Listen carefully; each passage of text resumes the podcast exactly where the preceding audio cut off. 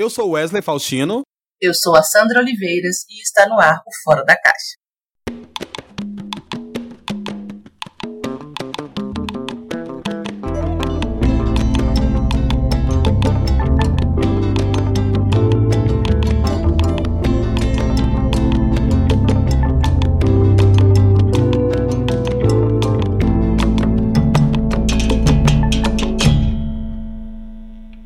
Dia, boa tarde, boa noite. Que saudade de estar aqui com vocês, meu povo. Está no ar o Fora da Caixa.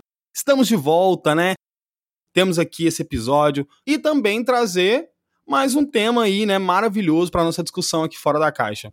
Para quem não me conhece, eu sou Wesley Faustino, mais conhecido por aí como Faustino nas ruas da cidade. Somos um podcast BH dedicado a discutir as vivências negras e as identidades periféricas na nossa cena nacional. E hoje eu não estou desacompanhado, eu estou muito bem acompanhado aqui. Mas antes de chamar essa pessoa aqui tão querida para conversar com vocês e comigo aqui na nossa mesa virtual, eu tenho alguns recadinhos aqui como de praxe, né? Vamos lá. O Fora da Caixa, né, teve um ano muito complicado. Vamos combinar que 2022 foi um ano muito difícil. A gente não conseguiu lançar episódios semanalmente, como a gente fez em 2021. Foi um ano de muita correria em relação a trabalho, a questões de saúde. Então a gente não conseguiu manter o nosso compromisso para com o nosso público, para quem gosta do nosso podcast. Mas, com esforço imediato, 2022 está aí. Vamos fazer diferente, vamos ter um podcast mais ativo, com mais compromissos no nosso calendário. Mas é sempre muito difícil conciliar trabalho, podcast, principalmente o Fora da Caixa, que é um podcast completamente independente. Então ele sobrevive por conta própria. Então depende muito do nosso esforço pessoal para fazer isso aqui acontecer agradeço a todo mundo que, que acredita no projeto, que ainda está aí com a gente, porque o Fora da Caixa resiste e é para isso que a gente faz esse podcast e traz tantos assuntos legais aí ao decorrer desses últimos dois anos de existência, não é mesmo?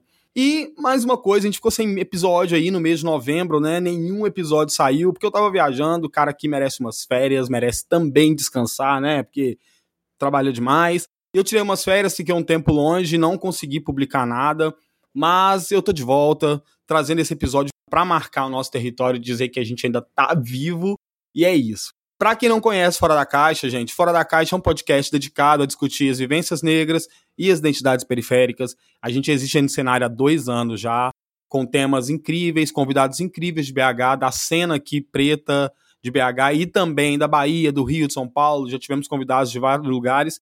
E é muito bom construir esse projeto aqui e hoje trazer mais um episódio, mais um projeto incrível, com uma pessoa incrível, com um tema maravilhoso, que vocês sabem, né? Aquela pitada de discussão que a gente gosta de trazer aqui no nosso, podcast. E hoje não, não seria diferente.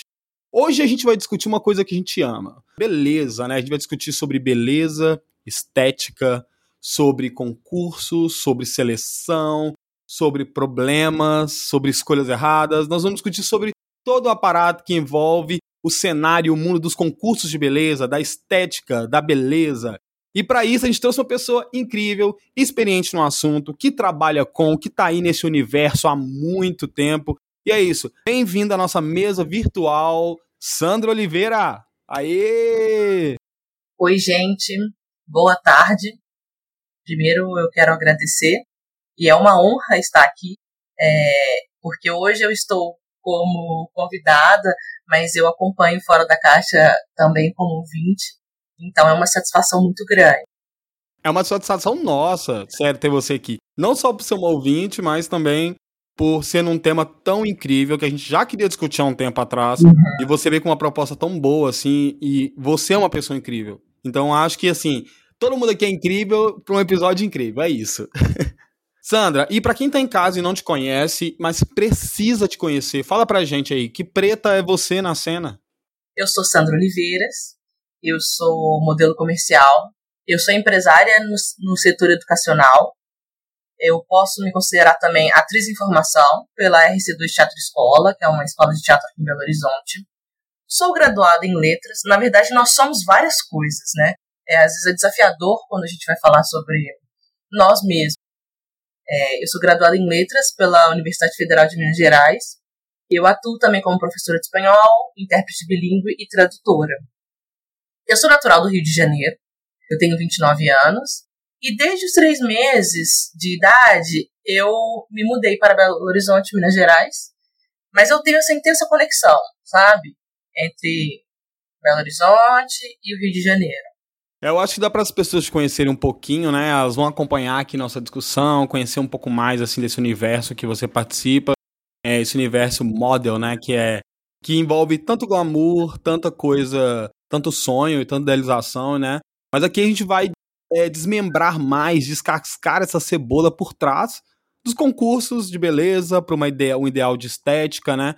Principalmente em 2022, onde a gente ouviu falar tanto de novo na, no ideal de corpo perfeito, né? A gente cresceu nos anos 2000, anos 90 com o ideal da, da somente do feminino, né? De seguir as top models, que era aquele ideal perfeito de ser magra, Miss Universo e tudo. E a gente depois quebrou essa discussão e agora a gente está voltando de novo com as blogueiras, os influencers aí também, que estão cada vez mais magros, é, incentivando é, uso de produtos, incentivando cada vez mais a mudança da estética, né? Mudança de nariz, enfim. Nós vamos discutir tudo isso aqui e acho que dá, dá para o público já sentir qual será o rumo desta conversa. É isso mesmo, Sandra? Sandra, eu acho que aqui, tudo colocado na mesa, acho que a gente está pronto para iniciar essa discussão. Vamos lá para o nosso papo fora da caixa? Estou preparada. Então vamos lá. Olha, eu acho que assim como a Sandra, ou assim como qualquer ouvinte negro, a gente sabe que em algum momento da nossa vida a gente não se sentiu encaixado em nenhum padrão de beleza, talvez você não se sinta até hoje. Mas concursos de beleza, eles sempre existiram. Competições de estética, de beleza, de glamour, sempre existiram.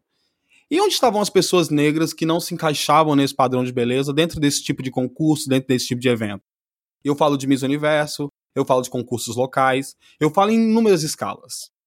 Quando a gente fala de estética, a gente fala de produto, a gente fala de beleza, normalmente as pessoas não vinculam a pele negra ao nariz negro, ao cabelo negro.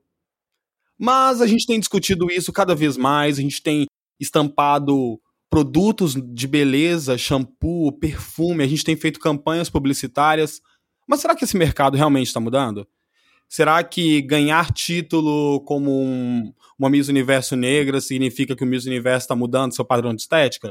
Nós vamos discutir um pouco aqui sobre beleza, sobre concurso, mas sobre o viés de duas pessoas negras. Uma que não entende nada de concurso, uma que não é tão ligada à estética, mas que tem uma opinião sobre, e uma que vive diretamente sobre isso, que, que isso faz parte da sua essência como trabalhadora, como profissional, que é a Sandra, que está aqui abrilhantando a gente com a sua presença, né, Sandra?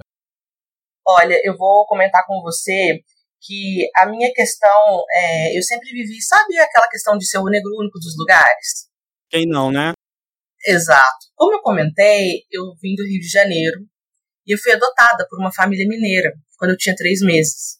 E a minha família mineira, ela é branca. Eu tive, tenho total acolhimento pela minha família, só que existem as diferenças.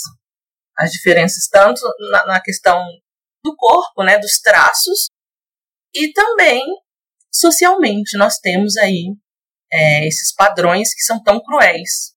Então, desde criança, eu me senti um patinho feio. Eu sempre me senti a diferente e cresci também com muitos complexos. Como uma mulher, uma mulher negra. Assim, a gente pode até, vou até, vou até adiantar um assunto aqui só pro Betão que você está falando, né? É, eu sou um homem negro, né? E independente do, do tom da nossa pele enquanto pessoas negras, mais claro, mais escuro, a gente não se vê dentro de um padrão considerado padrão de beleza. Não que esse padrão precisa ser seguido ou ele sequer precisa existir. Vamos começar por aí, porque não precisa existir um padrão de beleza. Porque ninguém tem que alcançar nível nenhum. Não é mesmo? Isso eu tô falando em todas as cores de todos os corpos. Então a gente começa por aí que não deveria existir um padrão de beleza. Por quê? Porque quando você estabelece um padrão de beleza, você está dizendo para algumas pessoas que algo precisa ser alcançado. Porque o padrão ele é o mínimo. E a gente já viu como a sociedade é meio louca para ficar todo mundo dentro do padrão, né? Assim, enfim. E quando a gente a gente acaba ignorando a existência de outros corpos, de outros tipos de beleza. A ponto de hoje, enquanto pessoas negras, a gente está aprendendo a se descobrir bonito, aprendendo a olhar no espelho e e, a, e aceitar o seu nariz, meu, com importa o quão largo ele seja. Não é? A gente está falando de pessoas de 30 anos, mais de 30 anos, a gente tem, somos nós, amigos nossos, que hoje dão depoimentos de estão se enxergando bonito, que saem confortáveis na rua com a sua própria pele, seu próprio corpo. Isso não é porque essas pessoas não são bonitas ou não sabem se identificar enquanto bonitas. É porque é todo um ar aí que envolve o que é considerado beleza, não é mesmo, Sandra? Sim. E olha, sobre a minha aparência, eu sempre tive muita dificuldade, por exemplo, de aceitar o cabelo crespo. Então, desde muito nova, eu alisava o meu cabelo. Hoje em dia, eu já fiz o meu processo de transição, uso meu cabelo crespo natural, é, amo, aprendi a cuidar. Não foi fácil o processo de transição, é, é duro, mas eu digo que foi e está sendo ainda libertador. É algo bem delicado. Com a questão da cor de pele também. Infelizmente, a gente está numa eterna desconstrução, né? Sobre o meu corpo físico, por exemplo, é, os seios são grandes, minhas pernas e braços são finos, meu abdômen ele é mais volumoso. Eu tenho 1,80m de altura. O meu rosto, por exemplo, eu tenho a maçã do rosto muito fino. O nariz largo, é, meu olho ele é muito grande. São os traços negroides. Sim, você falando de traços negroides aí, né? Vou só pontuar aqui. Saiu uma matéria esses dias de que no hospital do Rio de Janeiro, né, que um dos requisitos para você solicitar cirurgia de modificação estética no, pelo SUS nesse hospital, um dos, dos motivos que te possibilitaria conseguir até a cirurgia aprovada era ter traços negroides. Nariz com traços negroides. Ou seja, ainda, ainda tem esses rastros na sociedade que resguardam a modificação dos nossos corpos, porque é não é só uma questão de ser autorizado, mas uma questão que é normalizado, entende? Você ter o nariz largo e todo mundo falar, ok você mudar, porque é estranho o seu nariz, é muito grande. Na minha opinião, é algo muito cruel. E é uma aberração. É cruel e isso afeta, vamos pensar, nossas crianças? Porque enquanto adulto, em busca da nossa, nossa busca de consciência, de transformação pessoal, de entendimento sobre nossos corpos, enfim, enfim nós ainda temos uma capacidade sentimental de, de lidar com aquilo e processar de uma forma diferente do que uma criança que escuta isso, não só às vezes de, de adultos ou de outras crianças também, porque ainda existe essa ridicularização e eu acho isso cruel. Claro. É, mas enquanto pessoas negras que educamos nossas crianças pretas, que temos sobrinhos, filhos, amigos aí, nós temos essa função também de levantar essa moral, Sandra, Sim. de constituir esse conceito de beleza para nossas crianças como educador, enquanto pessoas pretas. E não discutir beleza dentro do padrão, mas discutir beleza como uma coisa universal, como uma coisa única. Nós, enquanto pessoas pretas, não somos iguais. Nossos cabelos somos crespos, mas não são iguais. Tamanhos, texturas diferentes, formatos diferentes. Exato. Isso é ensinar sobre o que é beleza. Beleza, para mim, é quando você ensina sobre diversidade sobre a existência de inúmeras possibilidades de você ver. De empoderamento. É como você escolhe deixar o seu cabelo. É. Não é sobre você precisar estar ou não com aquele cabelo. É sobre você saber é. que você pode. E que você é bonito e que você é legal daquela forma. Então, esse tipo de conversa é que eu tento levar para sobrinhos, para primos. Não exatamente sobre o quão bonito você vai ficar se você faz, fizer assim com o seu cabelo. Claro. É muito mais do que ensinar sobre o quão bonito ele é enquanto uma pessoa preta.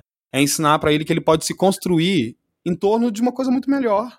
Olha só, eu quando eu tinha 20 anos, eu fiz uma cirurgia plástica nos seios, redução, amoplastia redutora, e eu tentei fazer essa cirurgia desde os 15, com muito complexo, né, dos seios muito grandes, mas realmente, eu fiz pelo SUS, é, mas realmente eu tentei, eu tive é, justificativas plausíveis para fazer sabe? É, eu tive problemas de coluna, estava realmente desproporcional às minhas medidas, ao meu corpo. Também foi por estética? Também foi. Por pressão estética. O que a gente fala que é muito ruim, né? Que é muito triste. Não me arrependo. Foi é, muito bom para mim, inclusive em questões de saúde, saúde física mesmo. Mas é completamente diferente quando a gente vê essa cirurgia é, do nariz, Além de ser cruel essa questão da cirurgia, é uma coisa que a gente tem que discutir porque ela está introduzida no SUS, né? Que Sim. É o sistema único de saúde. E se é uma cirurgia que está ali como prioridade, é uma cirurgia que é muito procurada. A gente conhece pessoas que fazem a modificação do nariz. Tudo bem que hoje todo mundo faz harmonização facial, né? Virou. Claro, a gente tá nesse, nessa era. A gente tá nessa era. A era que eu te falei da padronização não é só da galera ficar forte, todo mundo bonitinho, não. Tô falando de disso. A gente precisar de modificações para corrigir alguns. Tô colocando aspas aqui, ninguém vai ver, mas essas pequenas falhas, sabe? Você não ter o rosto assimétrico, a bochecha ali certinha, fininha, é, o rosto. O padrão que é europeu, o padrão que é unicamente europeu. Então a gente se afasta cada vez mais enquanto, até brasileiro, porque o brasileiro é, é fanático com estética e principalmente com cirurgia, a gente se afasta do, do ideal do latino, da pessoa que tem determinado corpo, do latino afro, do afro, do latino. A gente se afasta desses estereótipos, né? Porque a gente tenta ficar muito padrão europeu, um padrão de beleza é, do hemisfério norte, né? E quantas pessoas você conhece que se sentem mal por estar fora desse padrão? E eu falo desse padrão bonitão assim. São muitas pessoas. Inclusive no concurso que eu participei, que foi o Miss Plus Size Nacional, é, cada menina ali vem com uma narrativa muito interessante, mas no fundo dessas grandes histórias tem ali as suas dores, os seus complexos, os seus sofrimentos, é, as discriminações de toda uma vida. Além do corpo, eu tenho uma questão também que foi, foi ainda é um grande motivo de complexo para mim, é, é, porque eu tenho 20 graus, eu tenho alta miopia. Então, é, desde muito nova, assim, seis anos, aí eu me leva, minha mãe me levou para o oftalmologista, e aí já descobri que eu tinha 6 graus. E aí foi aumentando. Aí 10. E aí o meu óculos, ele sempre foi muito grosso. Então você imagina na escola, na adolescência. Atualmente eu tenho 20 graus em cada olho. Isso é assustador. Muita gente fica assim, meu Deus. Eu me mantive em silêncio, mas é assustador. Exato. Eu uso lentes de contato desde 13 anos. É o que me liberta, assim, no, no, sentido de estética, porque eu sou uma pessoa em desconstrução. A gente está sempre em desconstrução. É, é, difícil, mas eu tenho óculos que eu preciso de usar para descansar. Mas é possível usar um óculos num concurso de beleza? Não é, não, é possível, mas o meu óculos ele não é bonito esteticamente. Ele é um óculos grosso. Eu sei. Isso me faz lembrar, eu usava óculos também, né? Aquele famoso fundo de garrafa, né? Quando eu, fundo de garrafa, exato. É, sempre, eu, eu sempre usei na infância, desde 6 anos de idade até mais ou menos os 14 anos ali. Depois eu mudei o modelo de óculos e tal. É, o meu não tem como mudar, sabe? Mas o que aconteceu, eu lembro que tinha umas professor, uma professora específica, olha só, isso tem quanto tempo, né? Eu tô falando de quando eu tinha 11 anos, uhum. mais de 15 anos atrás, e eu consigo lembrar da professora perguntando se aquilo era brincadeira ou eu precisava. Nossa. Por quê? Porque, assim, não é uma coisa assim que eu, eu, tô, eu tô falando essa situação para te exemplificar. Claro. Mas é, não é algo que. É algo que a gente precisa, que é uma questão de saúde. Sim. Mas esteticamente ele não te deixa bonito, sei lá, se a gente pode colocar dessa forma, né? Mas quando a gente fala de concurso, a gente fala de algo institu institucionalizado. Tá dizendo ali, não. Você pode até usar, mas assim, será que você vai se vai destoar tanto de qualquer outra competidora pra ser de 30 a única com óculos? Talvez. O meu óculos destoa. Eu tenho uma colega que ela foi a, é uma querida, ela foi a, a Miss Plus Size tradicional Rio Grande do Sul. Ela foi de óculos. Mas essa, é, o grau é menor, é um óculos moderno. Ficou legal, combinou. O meu não combina. Ou talvez está na minha cabeça também. Mas, mas eu entendo, porque não é uma dificuldade exatamente que só você coloca, né? Porque você, a partir do momento que você resolver desfilar com óculos, o meu olho fica pequenininho. Você vai estar tá comprando uma briga. É tipo assim, é você se empoderando com seu óculos na passarela e fazendo todo mundo te aceitar. Não vai ser só uma coisa que vai acontecer. Exato. É sempre mais um momento nosso de estar lá quebrando alguma coisa. Na minha adolescência, tinha uma personagem de uma série, eu não sei se você é da mesma geração que eu, que é a Betty a Feia. Sim, conheço. Oh, meu Deus. Eu, eu, assim, na adolescência eu me senti muito a Betty a Feia, porque tinha a questão do óculos, aí eu usava aparelho, hoje em dia eu não uso mais, mas eu usei durante bons anos, e a questão do cabelo. Ah, não entendo demais. Puxando agora, né, aproveitando aqui, né, a gente começou essa discussão porque deixar a gente empolga, tá, gente? Mas voltando aqui para o nosso foco aqui de seguir nossa pauta, é, Sandra, você, para quem está em casa e entender um pouco mais, você já falou que você é uma modelo, que você trabalha também, já participou e trabalha também com concursos, além de ser uma atriz em formação, é graduada em letras, ou seja, você tem toda uma expertise aí. Mas aqui, não que eu vou ignorar seus outros lados da sua vida, mas eu quero focar no seu lado de concurso, eu quero focar nessa mulher, a modelo. Podemos? Claro. Então, Sandra, falando sobre isso, assim, quando que você começou nos concursos e por que que surgiu isso? Eu, como uma mulher negra, vou participar de concursos de beleza. Eu venho com uma carreira de professora de espanhol há mais de 10 anos, na área de letras educacional. E aí, em 2020, eu vou comentar, vou começar comentando sobre como foi a carreira de modelo para chegar no concurso de Miss. Pode ser? Pode, fique à vontade. E aí, eu tenho a minha empresa que chama Salinha de Espanhol. Eu sou professora particular. E aí, eu comecei a fazendo várias fotos. Eu comecei a estudar marketing. Eu gosto muito de marketing, comunicação. E aí eu pensei assim, eu tenho que montar, como eu sou autônoma, eu tenho que montar um bom marketing para minha empresa, para atrair alunos.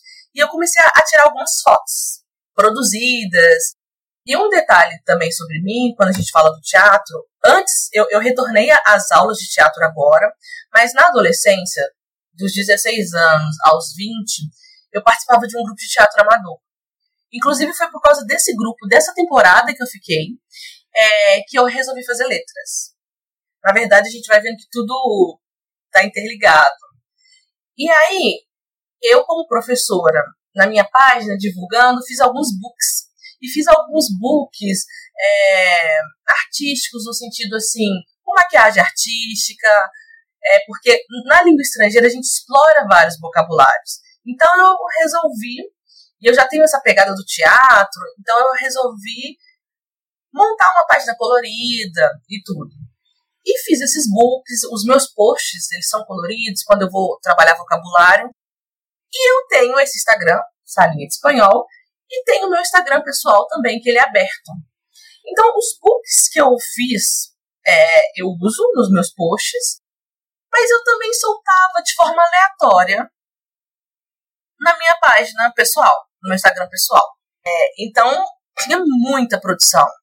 Seria o meu meus bastidores da salinha de espanhol. Então, desde 2020, na verdade, eu já estava fazendo um trabalho de embaixadora, de modelo comercial da minha própria marca, sem saber, sem entender essa nomenclatura. E aí, quando foi agora, 2022, e essas fotos disponíveis, tanto na salinha de espanhol, essas fotos minhas, tanto na salinha de espanhol, também no meu Instagram, Sandra, meu pessoal. E aí, é, alguns scouters entraram em contato comigo. Scouters são olheiros, caça, é, produtores de elenco. E entrou um específico de uma agência, que é o Instituto Artístico do Rio de Janeiro, não conhecia, e a moça mandou uma mensagem pelo direct do Instagram, falando assim que ela tinha gostado do meu perfil, que ela era ciente que eu não era modelo, mas que eu era é, o que eles estavam buscando, se eu não tinha interesse de conhecer. Eu vou te falar que inicialmente eu achei que era um golpe, porque existem muitos golpes, principalmente pelas redes sociais, pela internet, é, o golpe da agência.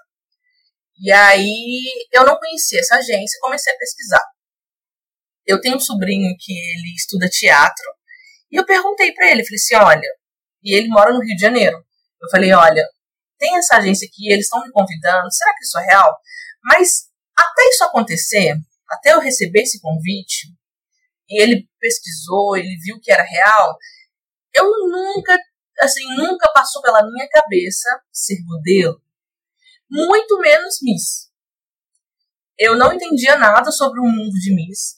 Na verdade, eu passei a acompanhar, é, em 2016, eu acompanhei a trajetória da Raíssa Santana, que foi a Miss Paraná e depois Miss Brasil, que é a segunda Miss Brasil negra, da categoria Slim, que são as meninas mais magras. É, foi muito marcante para mim e eu acho que, né, para como mulher preta, acho que para as meninas brasileiras isso foi um grande marco. Então, assim, digamos que na minha vida a questão de concurso de beleza, eu fiquei assim é, impactada com a Raíssa Santana. E logo depois dela, no ano seguinte, 2017, veio a Mona Lisa, que é a terceira, é, Miss Negra também. E aí, em relação ao concurso, foi isso, a, a concursos de beleza. E aí, como eu comentei também, sobre ser modelo nunca passou pela minha cabeça. Já passou pela minha cabeça continuar no curso de teatro, que eu retornei esse ano, por causa da experiência que eu tive no passado, que foi muito marcante, inclusive foi muito bom para mim como professora. O meu sobrinho, ele comentou comigo que essa agência era verdadeira, que ele tinha olhado no Reclame Aqui e tinha olhado com os colegas, né, do meio da arte e tudo. E aí eu pensei assim, olha, se é real, se eles estão realmente me querendo, por que não? Atualmente eu trabalho virtual. Eu, eu trabalho na minha casa, eu moro sozinha, então assim, eu não tenho, digamos, compromisso com ninguém, assim, os meus alunos eu dou aula virtual, eu consigo remanejar isso, sabe? E eu fui para o Rio de Janeiro sem falar para ninguém. Fui nesse instituto e aí eu fui aprovada é, num, num teste de elenco, só que aí no final a gente tinha que assinar um contrato. E eu não estava preparado para assinar um contrato, eu não entendia sobre isso. É, e o contrato era por três meses e um valor muito alto. E aí eu comecei a pensar. Falei com a, a produtora que eu daria uma resposta. Mas aí o que, que acontece? Quando eu estava no Rio, é, era um dinheiro que eu não teria, sabe? Não estava programado. Quando eu estava no Rio, uma agência de Belo Horizonte me mandou mensagem. Agência 12. E aí eu falei assim, gente, uma outra agência. E aí o scouter da agência 12, ele mandou mensagem falando assim, olha, nós temos interesse em te conhecer, gostamos do seu perfil, o que, que você acha? Aí eu até comentei com ele, falei assim, olha, eu tô no Rio de Janeiro, acabei de passar por um teste, é, eu tenho interesse sim, na outra semana eu estarei em Belo Horizonte, e assim foi, e eu fui conhecer a agência 12, e aí eles me apresentaram a agência, a produtora de casting, ela, ela me avaliou como modelo comercial. Existem dois tipos de modelo. Eu também descobri recentemente. É a modelo fashion, que é aquela modelo de passarela, que existem algumas medidas, altura, e a modelo comercial, que é o que eles me denominaram por causa que tem a ver mais com a comunicação, a expressão da pessoa, os meus traços. E foi interessante quando ela comentou que eu sou modelo comercial, que justamente todos esses complexos que eu acabei de te falar aqui, ela comentou como positivo. Ela tá assim. O seu cabelo é muito bonito, o seu, o seu rosto, o seu olho é muito grande, os seus traços são traços para publicidade. A sua altura. E eu falei, gente, olha só. Isso foi um grande marco para mim. É, tudo que você via como problemático, na verdade, era o seu diferencial, né? Sim, é um diferencial e super positivo. É, e eu gostei muito, e ela comentou comigo como faria, né, como, é, como era a forma de agenciamento, eu achei justo, e eu tinha que fazer um curso. Ela comentou, olha, você pode fazer um curso na nossa agência, ou também em qualquer outro local, e entregar as fotos, eu fiz as fotos com eles, que é o portfólio que a gente precisa ter, para que os clientes ele, eles tenham acesso né, aos modelos, porque cada trabalho é um perfil diferente. Eles buscam perfis diferentes. E aí eu fui fazer um curso é, com o Newton Matos, é um produtor em Belo Horizonte, ele é muito conhecido. E o Newton, ele trabalha com modelos fashions e com modelos comerciais, e ele também trabalha em concursos de beleza. Então eu fiz o meu curso com o Newton Matos durante um mês, e aí eu lembro que na minha primeira aula, porque antes do meu curso de modelo e manequim, tinha um curso preparatório de misses. E aí eu vi várias misses. É, e são várias categorias. Por exemplo, tem a plus size, mas tem a pretinho, tem a mirim, sabe? Tem a, a master, que são mulheres mais velhas. E aí eu vi uma colega, atualmente minha amiga, a Karina Germano, ela estava ela está ela estava inscrita no concurso que eu fui e ela era uma mulher baixa maravilhosa uma mulher baixa é, negra gorda e eu olhei para ela e eu olhei para as outras meninas também Black Power a Karina e eu pensei assim eu quero ser Miss também. Falei assim gente que eu não, eu não conhecia essa, esse tanto de categoria igual comentei com você, a, a ideia de Miss que eu tinha eram as Misses magras, era a Raíssa Santana, por exemplo. Era uma, era uma Miss negra, mas magra. Os padrões, né? é, da magreza. E aí, quando eu vi a Karina, é engraçado que depois a Karina me conta que nesse dia, quando ela me viu, ela olhou para mim também ficou impactada, ela me achou muito elegante. E ela tá assim, nossa, mas você é muito alta, você é muito linda, você se fala tão bem. E ficou uma vidrada pela outra. É, e aí eu fiz o meu curso. É, é um grande desafio a passarela. É muita técnica. É muito estudo. O modelo ele tem que estudar, ele tem que se aprimorar. Eu fui chamada também por, por pela agência Maxima no, no, nesse meio tempo que eu estava fazendo o curso. É, e aí abriu, a, estava aberta as inscrições para o Miss Plus Size Nacional, que foi o concurso que eu participei. É, uma colega também do curso, ela foi aclamada, ela é a Miss Curve Nacional Minas Gerais. Eu a sigo no Instagram e eu falei assim, nossa, que legal. E a categoria Curve é uma categoria nova, que é a minha categoria, que são mulheres que vestem de 40 até 44. É, antigamente não era considerada essas mulheres, na verdade a maioria das brasileiras. Existem as slings, que são as modelos, as, as misses que vestem de 34 até 38. Existe a categoria curve, de 40 a 44. E de 46 adiante seria a, a plus size. E a moda plus size, essa categoria já está dominando o mercado há um tempo. E é engraçado que eu, falando nessa categoria curve, eu sempre me sentia assim, um meio termo. Porque eu não era, porque eu não sou, né? Magra demais, mas eu também não sou gorda demais. E aí, essa linha tênue entre não ser magra, não ser gorda, é, eu tive muita dificuldade, assim, ao, ao longo da minha vida, de encontrar roupa em loja adequada. Por exemplo, os meus seios são grandes, então às vezes eu, eu lembro que no, no aniversário de 15 anos da minha prima, eu estava buscando roupa, e aí, assim, a roupa que servia em mim não era do meu estilo, não era daquela minha idade, sabe? Era uma roupa de senhora, mas era uma que servia, entende? Então, assim, ter encontrado essa categoria, saber que existe e que está se fortalecendo este movimento, e que agora com o Miss Curve eu faço parte, né? Eu tenho essa representatividade, é muito importante. Sandra, existe por parte das pessoas que participam de concurso, que já estão ativas nesse movimento, de tentar mudar essa realidade, de, por exemplo, essa nova categoria Kirby aí é uma coisa, uma conquista nova, não tinha alguns anos atrás. Então, é, a gente, a tendência é que a gente melhore as condições desse concurso e cada vez mais novas categorias e mais inclusivas vão surgindo, não é mesmo? Exato. Esse ano, 2022, foi o primeiro ano da categoria Clube.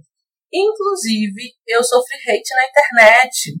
Por quê? O evento, dentro do evento Miss Plus Size Nacional Rio de Janeiro, que é um evento produzido pelo Eduardo Araújo, é um evento de reconhecimento nacional e internacional, um evento muito grande. Já nós já temos várias edições. Ele ele colocou esse ano nessa categoria Curve. E aí nós, nós precisamos, é, tem uma, uma parte da votação para escolher, né, para entregar as faixas nacionais é, para as meninas, é, a, o Miss Fotogenia. E aí você tem que mandar uma foto de rosto de corpo, e aí tem uma banca que ele vota, né? É, uma banca feita por fotógrafos, é, produtores de moda, e aí, quando eu mandei minha foto, essas fotos elas estão expostas no Instagram, né, da página. E muitos amigos meus é, curtiram, comentaram, compartilharam, é, para me promover, para me ajudar, para me incentivar, é, como forma de carinho também. Uma amiga minha compartilhou no Instagram dela, nos stories. E uma moça respondeu com um textão gigante, falando assim, que eu estou querendo aparecer. Que eu não sou pro size. Eu realmente não sou pro size, mas eu sou curve existe a categoria dentro, ou seja, ou seja, talvez é porque já vinha com o nome Miss Plus Size nacional, mas dentro do Miss Plus Size existe a categoria Curve, existe a categoria tradicional do, da Plus Size. E ela era, ela era Plus Size?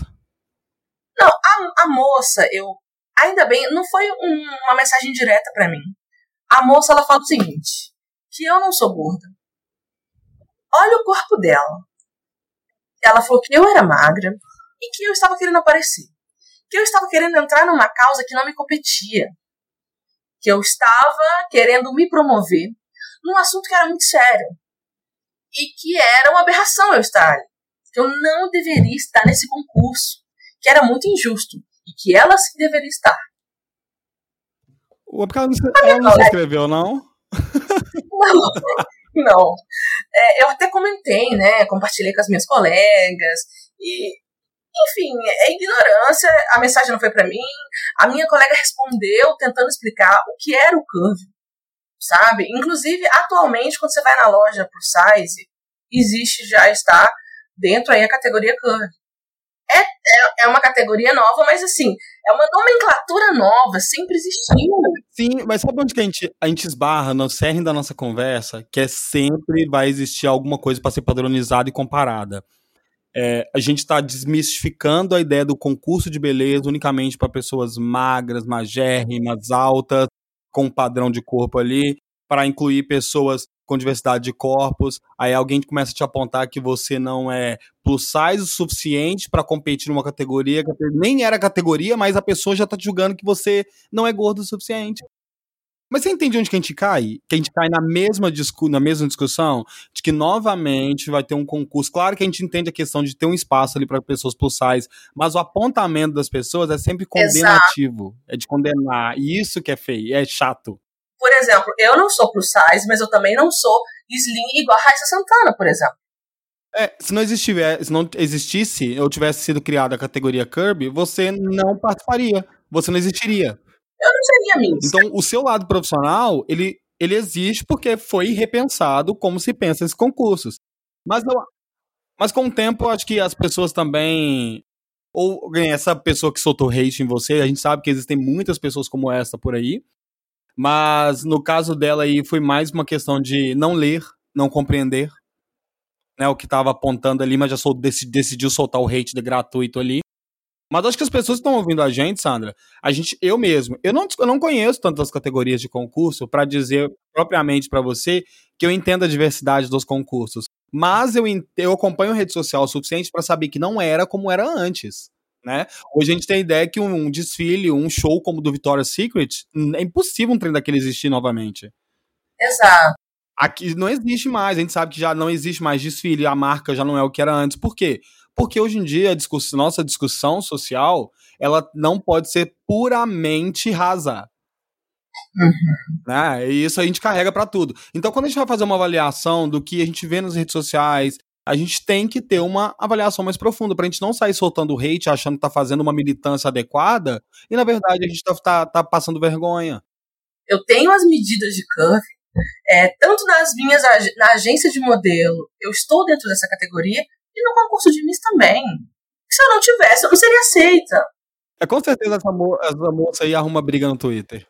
É. Sandra, agora vamos falar aqui. Como foi sua reação a participar do primeiro concurso? Como foi medo? Você era a única mulher negra? Ou você se sentiu mais abraçada pelo fato de um concurso não padrão?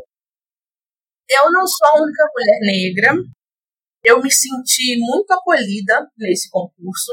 Eu me surpreendi muito porque, assim, quando a gente pensa concurso de beleza, e às vezes até é mostrado em filmes, é guerra. É as meninas, assim, competição total. Eu já ouvi dizer que. Inclusive a agência de modelo também. Às vezes tem menina que estraga a roupa de outra e machuca a outra de alguma forma, mas assim, sabe? Peculiar e tudo. E não teve nada disso. Na verdade, eu fiz grandes amigas. E quando eu pensei assim, eu coloquei na minha cabeça que eu poderia ser Miss, foi nesse curso de modelo que eu vi a Karina. E aí eu comecei a pesquisar sobre esse concurso do Eduardo Araújo. E eu entrei na página, entrei no site, fui olhando tudo, dei uma stalkeada né, nesse concurso Miss Plus Size é, nacional.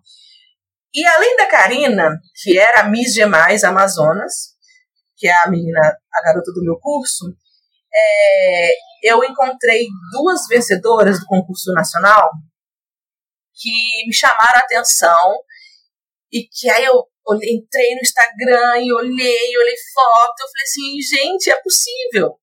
Elas são parecidas comigo, elas têm, elas são mulheres negras, mulheres go. É, a primeira é a Carla Araújo, ela foi é, de 2021 Miss Plus Size Nacional Rio de Janeiro, é, Master, a categoria Master são mulheres acima de 40 anos.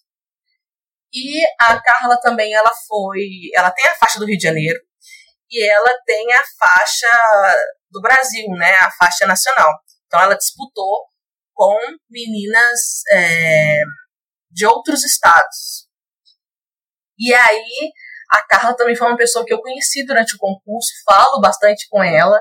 É, do Miss Plus Nacional é a minha primeira grande inspiração desse concurso. E teve também a Priscila Torres, que ela é de 2020, que ela é Miss Plus Size tradicional. É, ela foi também do Rio de Janeiro. E aí, no concurso nacional, ela ganhou a faixa de primeira princesa, porque a faixa, você ganha a faixa nacional, que muitos concursos falam, ah, o Miss Brasil. Nesse concurso seria o Miss Nacional, que você ganha é, disputando com as meninas de outros estados. E nesse concurso tem toda uma banca, é avaliado vários critérios. E a Priscila Torres também é um, é um grande exemplo. E aí eu fui vendo que era possível, que era para mim, que eu sou o padrão. Por que não? Né? Por que não? É, eu comecei a aceitar que eu sim sou modelo, que eu, sou, eu posso ser atriz, que é algo que eu sempre quis, aí eu voltei pro curso, e que posso ser Miss. E sobre a minha faixa, eu fui aclamada Miss Curve Nacional Rio de Janeiro. Para mim, representar o Rio de Janeiro é, foi um, um, marco muito grande. Eu poderia representar, é, disputar por outro estado, é, mas eu tenho uma história muito forte com o Rio de Janeiro. É o meu estado natal e para mim foi muito significativo, sabe? Representar o Rio de Janeiro. Os meus amigos até brincaram comigo quando eu fui pro concurso, falando assim: Ai, Sandra, eu não acredito que a gente vai ter que torcer pro Rio de Janeiro. Porque os meus amigos são mineiros, né? Se a gente vai ter que torcer pro Rio de Janeiro. É, inclusive, a, a Miss Curve Nacional Minas Gerais é minha colega. Fomos juntas, viajamos juntas e tudo. Então, representar o Rio de Janeiro para mim foi uma, uma oportunidade de voltar às minhas origens valorizar, resgatar. E principalmente que eu tenho essa questão da adoção.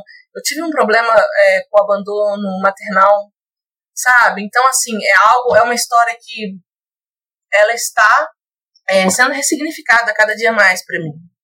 Eu não tenho complexo disso, é, por ter sido adotada, por, pela minha mãe materna ela ter me abandonado, né, quando eu nasci, mas a gente vai ressignificando. Porque, de certa forma, é algo ruim. Ah, e você se apegou a alguma coisa muito positiva que é seu próprio corpo, né? Como existência, massa. Exato, exato. Então foi a união de coisas. Então teve essa questão do empoderamento e da ressignificação com o meu corpo, com a minha raça e com o Rio de Janeiro, porque o Rio de Janeiro é o lugar de onde eu venho.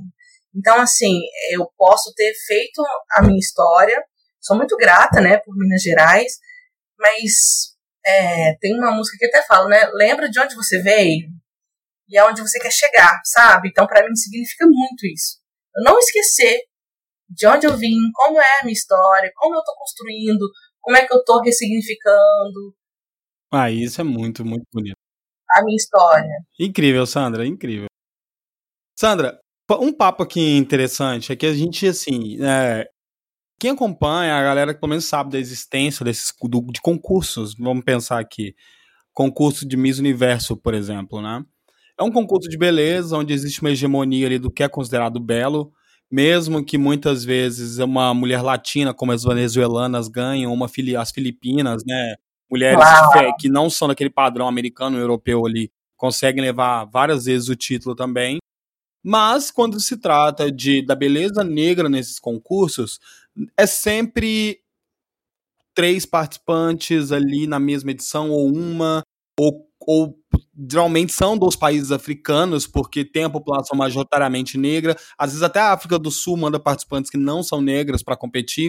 E não é uma obrigatoriedade, mas nesses concursos ao longo da história do Miss Universo, que é o maior concurso de beleza, um dos maiores, assim, né, mais famosos, apenas quatro mulheres negras subiram e levaram o título, não é mesmo? E mas muitas vezes a beleza negra nesses concursos é vista como exótica, não exatamente como beleza. O concurso que eu participei, igual comentei com você, eu pesquisei. E então eu vi essas referências. Eu vi a Carla como ganhadora do Nacional. Eu vi a Priscila Torres. E na inscrição também, porque as meninas são divulgadas. Então eu via outras mulheres negras. E o que eu percebi antes de ir indo participando, que o concurso que eu estava, é, apesar de ser um concurso, porque é uma competição, Vai ter algumas que vão ganhar a faixa nacional e outras não. É, mas eu saio com, com a mensagem assim. É, na verdade, é uma mensagem que eu, que eu tirei ali para mim. E que se alguém me perguntar o que, que é atingir o status de Miss, a partir desse, dessa experiência que eu tive, que vai muito além da elegância e da beleza, sabe? Ali, porque nós fazemos atividades também, não é só um desfile. A gente faz passeio, a gente faz atividade, a gente treina passarela, nós fizemos dinâmicas de autoconhecimento ali. É, e é trabalhado, é, é um concurso crítico, sabe?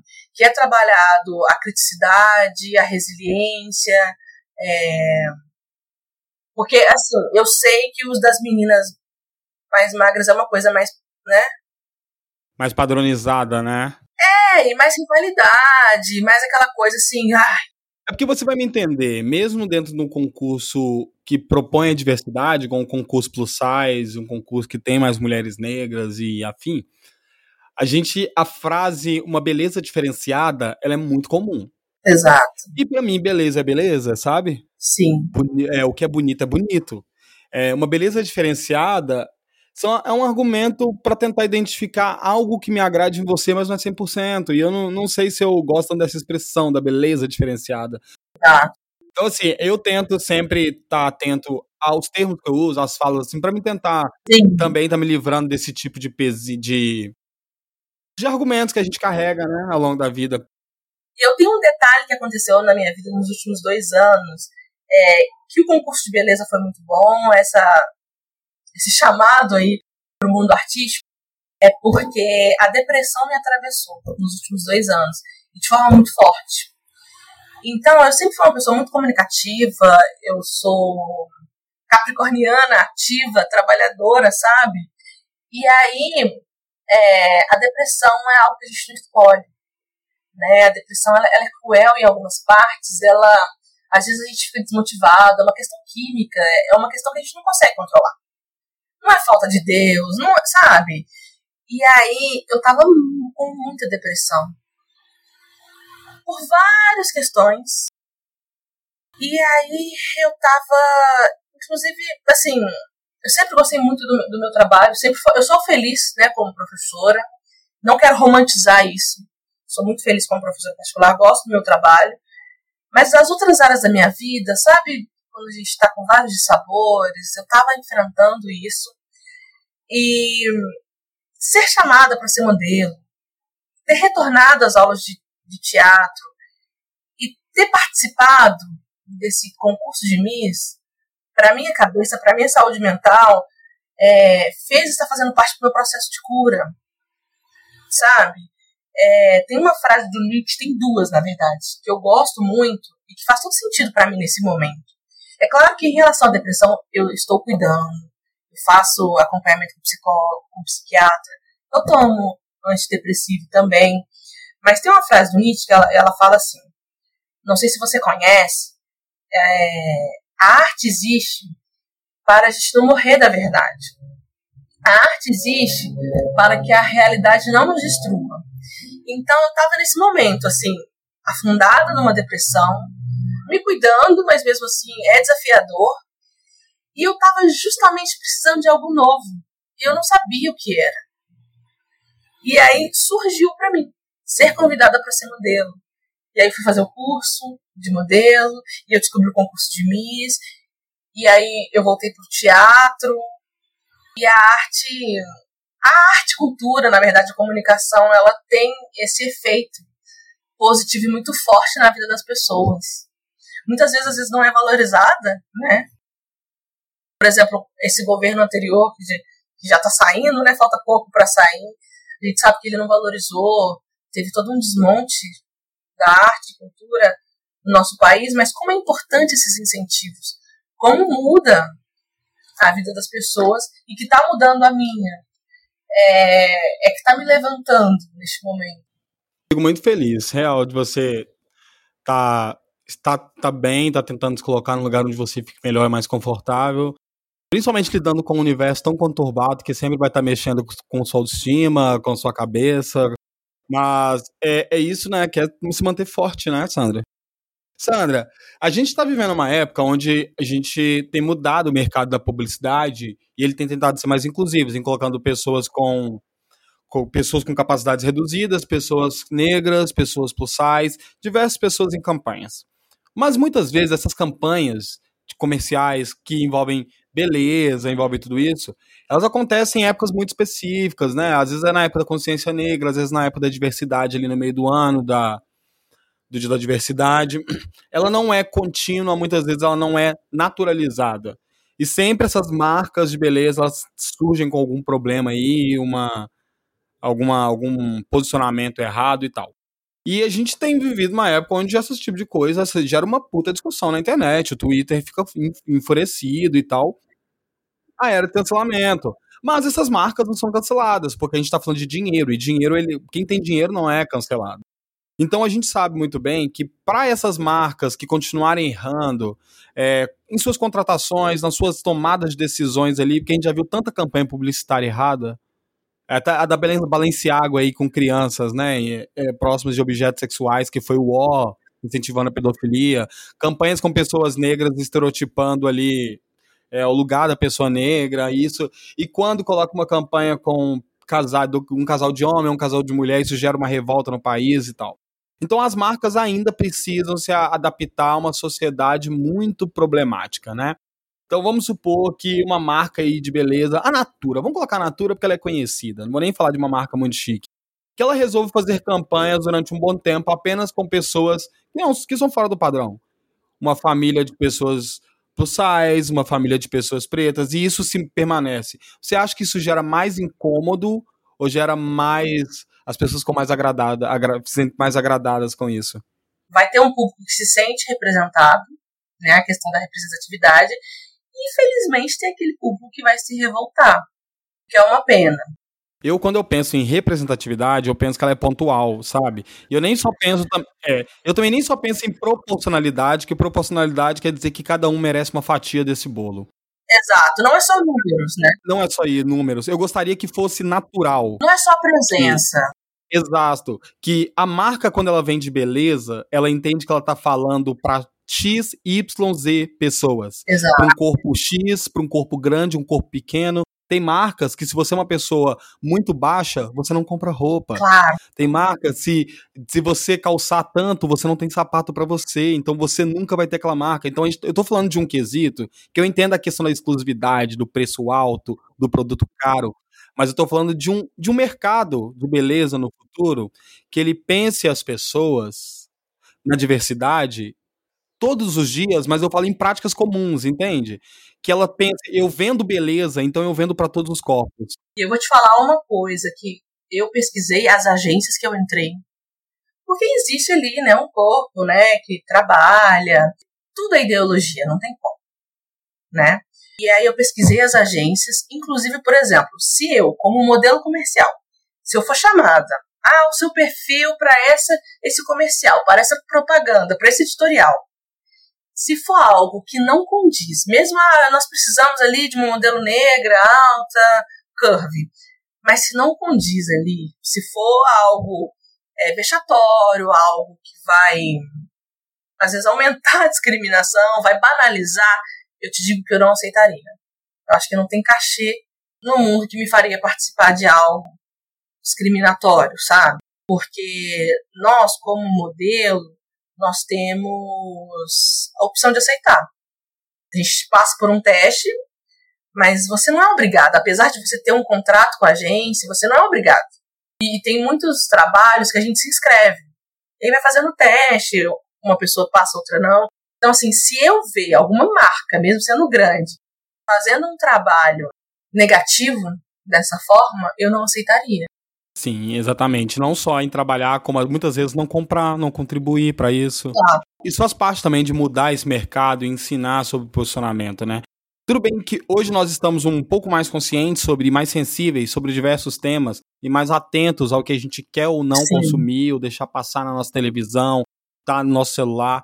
E isso é bom a gente estar tá criterioso, mas é importante também a gente estar. Tá, é, isso vale para quem está ouvindo a gente ou para qualquer pessoa também, assim, que essa informação chegue, que a gente esteja disposto a estar atento a causas que não sejam apenas aquelas que toquem o nosso coração. E quando eu falo isso é, você não precisa ser uma pessoa plus size ou curvy. Exatamente. Para se importar com os problemas que rondam concursos, que rondam essas marcas, que rondam todo o universo. Você não precisa ser uma pessoa negra para se importar com o desconforto que o racismo, a violência que ele causa, e vice-versa. Então, a gente só se incomoda, Sandra, muitas vezes com aquilo que toca a gente, né? Então. Na, na ferida ali pessoal. Na ferida pessoal. E isso que, que não pode acontecer. Eu trago muito esses temas no podcast para falar sobre beleza, literatura, diversos temas Sim. diversos, exatamente, é para a gente tocar nesse tipo de ponto. É, eu vou te dar um exemplo de uma campanha que eu quase participei, mas eu pensei muito, é, porque nós tivemos campanha eleitoral recentemente. E aí, é, não tem problema falar o nome, né, de candidato, tem algum problema? Ai, pode, foi eleito? Não. ah, então pode falar. porque eles contratam as agências. Então surgiu uma campanha de última hora para fazer a campanha do é, o candidato a governador. Ai, gente, não, não, é que eu vou esquecer o nome dele. Carlos Viana. Ah. Jornalista. Carlos Viana. Quem, quem não sabe? Sim, que ele era o candidato a governo do Bolsonaro. É uma, uma proposta de governo que eu, como cidadã, não estou de acordo. E aí, como foi de última hora, eles estavam, sabe, é, chamando o elenco na agência. E na vaga, tava falando assim, tem que ser atriz ou ator. Porque é, tem vaga que tem projeto que você pode ser modelo comercial e fazer, mas tem algumas que exigem ser ator e atriz. É, e aí foi até por isso que eu, eu voltei para as aulas de teatro, é, porque às vezes pede alguns critérios, né, em cada vaga. E aí a, a produtora de elenco, ela me mandou uma mensagem falando assim, Sandra, é, você não é atriz no sentido assim, você não formou mas você tem experiência, uma larga experiência. Você não quer fazer o teste, não? E aí eles de última hora, né, buscando. E aí eu fiquei pensando assim, gente, imagine eu numa campanha é, televisiva, né, de grande massa, em Belo Horizonte, Minas Gerais, na verdade, porque era uma campanha de governo. Para as pessoas, a maioria das minhas pessoas estão aqui, eu aparecendo, falando. Projeto de governo que eu não acredito e que eu abobino. É, porque isso vale muito, né? Por exemplo, hoje a gente tem agências que é, trabalham e ele buscam, é, como é que chama quando fala coleta talentos, sei lá, fica garimpando talentos e pessoas aí, vamos supor, tem muitas agências especializadas em pele negra, em pessoas negras. Exato, exato. Exatamente. Então, muitas vezes o, o interesse, vamos, vamos pensar que o Carrefour depois de toda aquela polêmica lá da morte de, do, do, do homem negro dentro do, do supermercado, do é, o Carrefour, imagina só o Carrefour busca uma agência porque ele agora quer fazer uma propaganda, colocar pessoas negras ali para mostrar que ele é uma empresa que não apoia o racismo. E a lógica das marcas é essa. Exato. É, para mostrar que eu não sou o que afirmam que eu sou, eu não tenho que mudar a política interna, eu não tenho que fazer uma contratação melhor, eu não tenho que mudar meu sistema de, de avaliação de funcionário, não. Eu tenho Exato. que exibir, deixar visível para o público maior que eu não sou racista. Então você vincula a minha imagem com uma agência, com pessoas negras. Só que você coloca esses funcionários, esses profissionais que normalmente precisam do dinheiro, precisam trabalhar, em situação de decidir se ele vai ou não. Porque a ética tem que entrar ali também em jogo, né? Exato. E é muito sacanagem, porque muitas dessas pessoas que às vezes que eu conheço que trabalham em agência, eles precisam da grana. Sim. E muitas vezes eles vão ser criticados por aceitar um trabalho, e muitas vezes eu sei que é pela grana, porque ele precisava pagar aluguel, Fraga. Eu dialoguei com, assim, eu não fui chamada, é, e também porque eu não cumpri todos os requisitos. Isso acontece, a gente nem precisa se sentir rejeitado, é normal nesse meio. E aí eu até discuti com alguns colegas de área. Você aceitaria, por exemplo, se eu fosse aprovada, eu, eu sairia num trabalho ali do Carlos Viana, pensando que eu, Sandra, não combino, não aceito o projeto dele. Só que tem gente que pensa nesse sentido assim, olha, eu preciso do cachê e ali é um trabalho. Ali é a Sandra, é a, ali é a modelo comercial, é a atriz. Quem trabalha com imagem está completamente suscetível a isso, a é, isso é muito sério. É uma linha tênue muito grande. Porque a sua decisão pode talvez nunca mais cancelar o seu portfólio e sua visibilidade. Exato. Ou pode ser uma decisão que financeiramente pode beneficiar e tirar você de uma dificuldade. Porque, é. porque não é uma, uma carreira. É uma carreira consolidada, mas que ela depende muito do esforço total do modelo. Você tem que estar assim, empenhado psicologicamente, no esforço ali. Depende das oportunidades, é muita coisa envolvida. É peculiar, realmente. Exatamente. Então é isso, gente. Ó, carreira de modelo não é fácil, igual vocês pensam. Tem que estudar bastante, não é? Não é de um dia pra noite, né, que as coisas vão acontecendo. E Sandra, fala pra gente aí, 2023, quais seus planos aí de concurso? Seus planos para esse universo seu aí de empoderamento, de estar tá conversando com as pessoas sobre beleza, sobre o seu corpo? Quais os planos que vem aí pra gente? Olha só, para 2023 eu vou trabalhar bastante a faixa que eu ganhei, que é a Miss Curve Rio de Janeiro. Parabéns! Você é, é atual é, reinante? É, atual, eu tô com a coroa. Parabéns! Estamos na presença de uma Queen. Sim, eu sou a Miss Curve Nacional Rio de Janeiro. Então eu vou trabalhar a faixa, eu vou estar participando de vários eventos é, do movimento Plus Size, do movimento Curve, é, representando o meu estado. E eu também, ano que vem, vou participar de uma peça teatral dirigida pelo Carlos Nunes. A gente está escrevendo pela agência que eu participo. É o ator mineiro Carlos Nunes, é ator e diretor. É, é uma peça de comédia não tem data ainda, mas provavelmente vai estrear em março de 2023. Então estou muito empolgada. É, continuo nas aulas de teatro. E uma coisa é o seguinte: eu tenho a faixa estadual do Rio de Janeiro, mas no concurso eu não ganhei uma faixa nacional. Então, é, eu vou voltar ano que vem, 2023, e quero disputar de novo. Eu não quero disputar de novo o, o Miss Nacional, não por questão de ah, ganhar é, faixa, sabe aquela questão de são, mas eu quero me entregar ao evento. Porque eu tive essa questão da depressão e alguns dissabores que eu vivi esse ano que me deixava mal, assim. Porque a depressão é assim, você tá bem, mas tem momentos que ela te puxa pelo braço. Aquela luta. Então, eu vou retornar ao Miss Plus Size Nacional com a minha faixa, representando o Rio de Janeiro, e disputar com as meninas é, dos outros estados. O Miss Nacional seria o Miss Brasil. Então eu já estou preparando tudo, é, porque no evento de Miss, no concurso de beleza, é, é, um desfile com roupa típica, então você tem que preparar um traje, é, uma música para você homenagear o seu estado, você falar as características do seu estado. Tem a roupa de gala também, então você tem que preparar, mandar fazer vai conseguir patrocínio ou não. Então são várias coisas, eventos. E outra coisa, como MIS, a gente tem que participar de projetos é, projetos sociais, porque a gente tem que usar a nossa visibilidade para fazer o bem também. Não é só para promoção é, como modelo, não é só como promoção pessoal. Isso pode acontecer? Pode. Mas eu também quero engajar em projetos. Ah, muito incrível, incrível mesmo. Ah, Sandra, eu sei que a gente poderia ficar aqui a tarde toda conversando. Eu acho que esse assunto rende uma parte 2, tá? Acho que você já está convidada para participar em 2023 da nossa mesa virtual aqui de uma, mais uma discussão incrível, sério. E, e com certeza voltaria. Eu acho que a gente tem um tema incrível aqui, é isso, ouvintes. A gente discutiu um pouco aqui sobre a trajetória da Sandra em concursos de beleza, nesse mundo model, né, de uma modelo comercial, no mundo do, da percepção plus size ou Kirby sobre a sua participação e sobre a glamorização da beleza. Conversamos um pouco aqui sobre todo esse padrão de beleza e sobre como pessoas negras podemos ou não estar inseridos né, nesse, nesse contexto.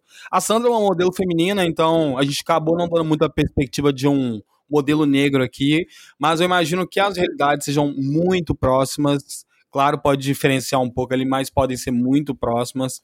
E isso que a gente nem começou a discutir aqui é a inserção de pessoas trans em modelos e concursos de beleza ainda. Quando começar já é outra discussão ainda que a gente sabe que ainda os concursos não estão tão preparados para isso, mas nós também é, é, faz parte dessa diversificação e da desconstrução do que é beleza, do que é corpo, do que é ideal. Mas, Sandra, eu fico muito feliz pela sua presença, por ter participado dessa conversa aqui virtual com a gente. Muito obrigado, foi um grande prazer. Ah, eu que agradeço. Mas antes de ir, deixa aí suas redes sociais para as pessoas poderem te seguir, te acompanhar. claro, olha só, minha, meu Instagram pessoal é arroba Oliveiras. E tem o meu Instagram também. Ele é pessoal, na verdade, profissional agora, o a Sandra Oliveiras. Oliveiras conhece, Sandra Oliveiras, no plural. E tem o meu Instagram como professora particular de espanhol, que é arroba salinha de espanhol. Professora, modelo, Miss, vencedora, winner, queen. Sandra, que delícia participar com você aqui. Seja muito, sempre muito bem-vindo ao nosso podcast. E é isso, ouvintes. Temos um episódio? Temos um episódio. Siga o Fora da Caixa nas redes sociais, arroba Fora da Caixa Cash. Não deixe de curtir e compartilhar o episódio. Novas coisas virão. Tem grande chance de ter um bom ano, principalmente com um ano com inúmeros feriados. E Sandra, um beijo para você. Tchau.